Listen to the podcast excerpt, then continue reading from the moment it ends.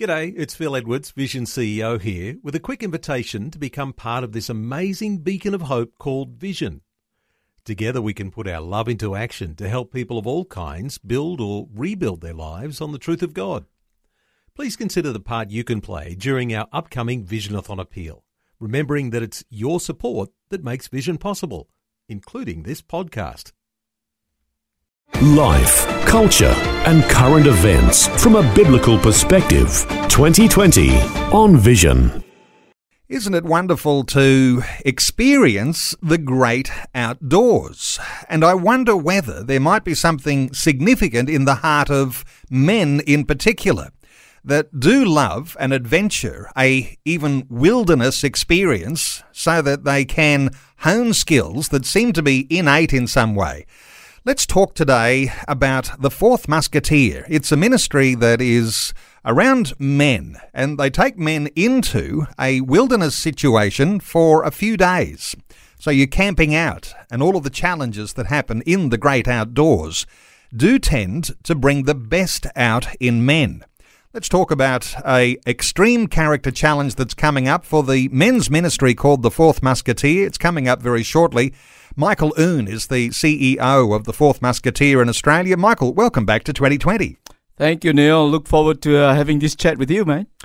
Michael, when we think of the fourth musketeer, we can think of the three musketeers, but the fourth one's name was D'Artagnan, and there was some special character uh, qualities that D'Artagnan had, and these have shaped the idea of the fourth musketeer.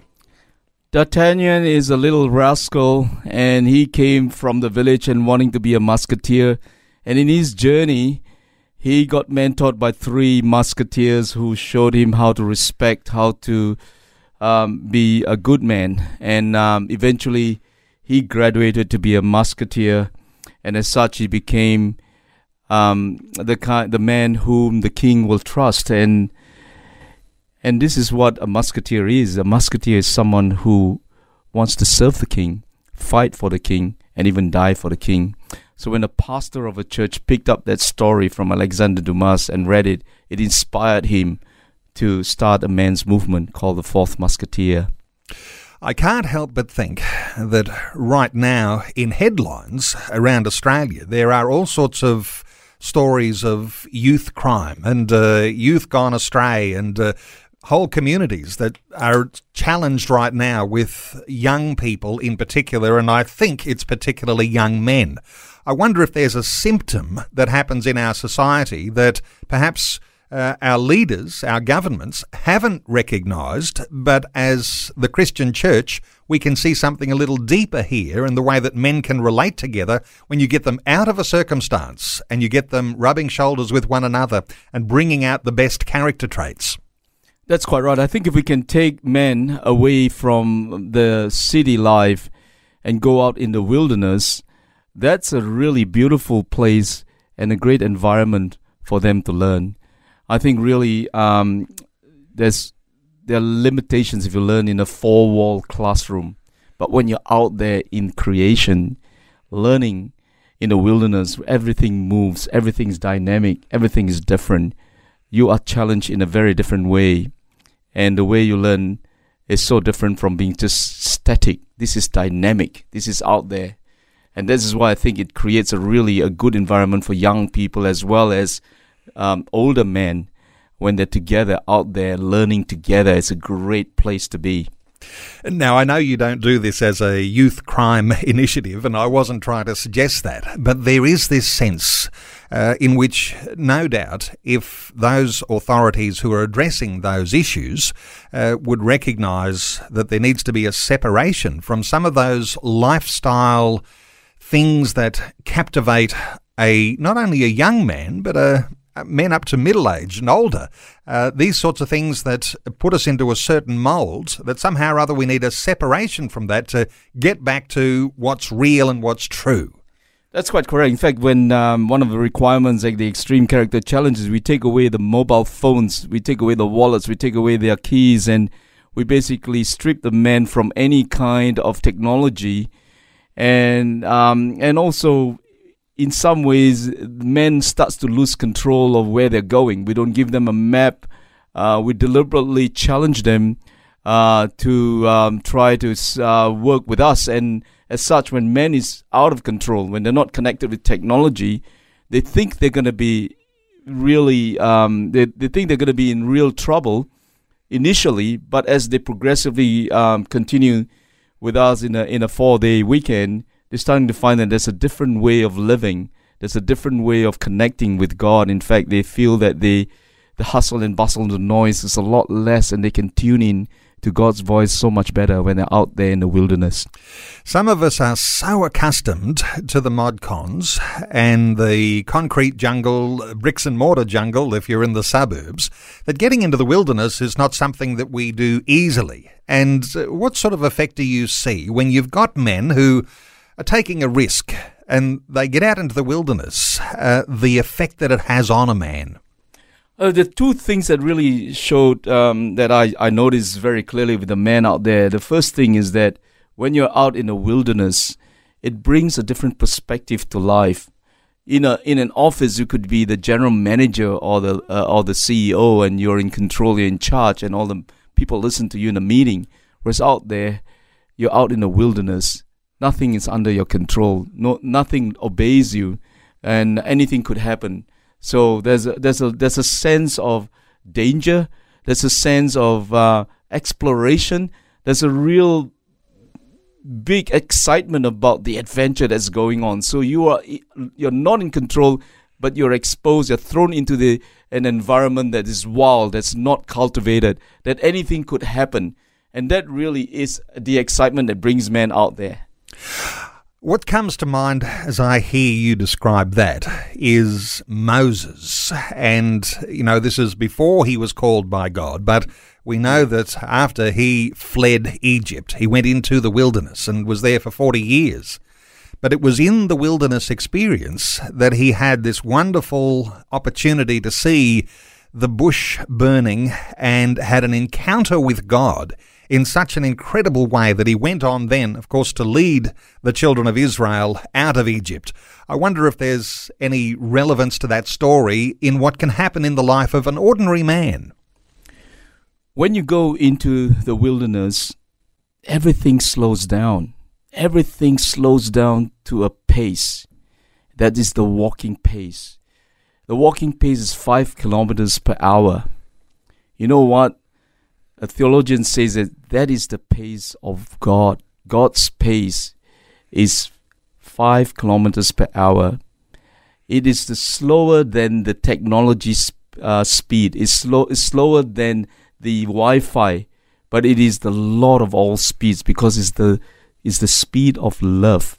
It's the speed of God's love for you. And once you walk at that pace, you are connected with Him. You can hear Him. You talk with Him. He talks to you. And this is why men should go into the wilderness. It's time to slow down. It's time to really walk at the pace that God has set for us, and we've forgotten all about it. And it's time we get back there into the wilderness.